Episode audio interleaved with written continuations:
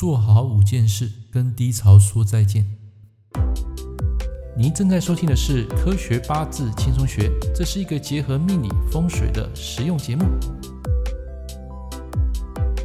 Hello，各位朋友、各位同学，假日愉快！我是郑老师，欢迎收听最新一集 Podcast。那么今天啊，要跟大家分享一个主题：如何跟你的低潮、忧郁说再见。其实这个部分呢、一般人很难做到。好，为什么？因为每天我们都有不一样的一个情绪，跟一个工作的一个 idea 都不一样。你觉得生活、工作、感情啊，是不是让你压得喘不过气来呢？情绪是否出现焦虑，然后容易出现易怒、没有安全感，甚至感到自己已经濒临崩溃？我认为，除了改变个性之外，事实上这个个性啊很难改变。你只要做好我以下讲的这五件事。或多或少可以帮你远离情绪的枷锁。第一个方法就是运动流汗，这个应该大家都知道。适量的运动啊，可以帮助你的健康，促进身体的代谢，还有血液循环。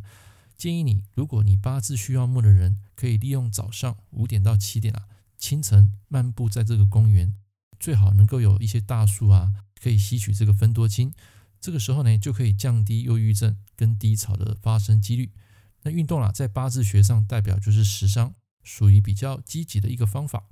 第二个，当你感到忧郁，然后心情很不佳的时候呢，基本上我的建议是可以睡个好觉，因为当人的运势在走下坡的时候，很容易出现不顺、投资失利、意外、生病、破财。与其冲动，不如让自己多休息，睡觉可以让自己度过难关。那么睡眠在八字学上，它代表的就是印星。印星就是好好休息，然后沉淀，这个是属于比较消极的方法。第三种就是找一个兴趣啊，投入，就是我们讲的自得其乐，保持一个感恩喜悦的心情。当你每次赚到钱的时候，就向你的金钱啊说声谢谢。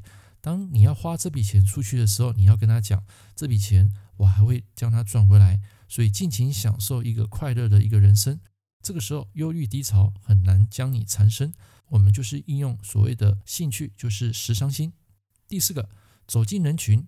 如果你觉得最近很低潮，没有什么斗志，有机会的话，我建议你到百货公司或是人潮聚集的地方。当然，这个等到疫情缓和一点了，大家再来做。然后至少停留两个小时。这个部分呢，是利用人气去化解不佳的流年运势。听说可以降低发生低潮跟忧郁症的几率。因为人潮跟公共场所在八字学代表的就是比劫，所以你看我刚刚讲的这四点，一种就是利用学习印心，睡个好觉也是印心，运动流汗，然后找一个自得其乐的一个兴趣，这个是食伤。那么走进人群就是利用比劫，可以让你的这个身心啊得到舒缓。好，第五个我们要讲最重要的一件事，就是这件事干我什么鸟事？你也许会认为这个方法非常俗气。但这一点实在太重要了，一般人很少会做得到。该怎么说呢？假设你今天得到忧郁症，甚至非常的低潮，很多时候就是因为你放不开，心有未甘，坚持执着所致。明明在公司非常努力上班，但总是有同事在背后中伤，觉得自己长得美如天仙，但老公偏偏爱上路边野花。假如这个时候你能够换个角度思维，命运也许会不一样哦。第一种情境就是，如果同事扯我的后腿讲坏话，该怎么办？应对的方法就是，这干我什么鸟事？讲坏话其实又不会少块肉，而且谣言止于智者，对不对？第二种情况就是，老公变心外遇搞桃花，这时候又该怎么办？应对方法二，这又干我什么鸟事？将他的财产全部挖过来，男人如果没有财，哪来的桃花呢？这朵野花相信立马知难而退。说的这些五四三，无非就是教会你学会豁达，换个想法，转个念，忧郁低潮从此远离我。一句干我什么鸟事？看起来、听起来非常的俗气，但却是受益无穷的人生智慧啊！从事命理界这么多年，每当看到客户的命盘如果有低潮的倾向，我都会试着鼓励安抚，或者扮演成一个心理导师，提供给他们正向的能量。其实一般人会寻求算命。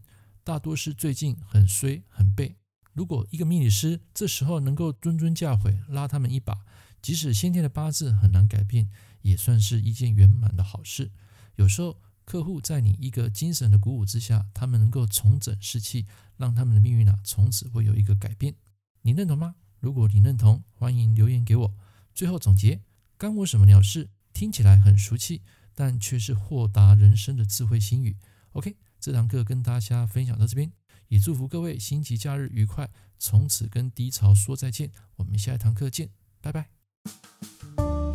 感谢您收听《科学八字轻松学》，我是郑老师。如果你喜欢我的节目，欢迎订阅我的频道。我们下一堂课见喽，拜拜。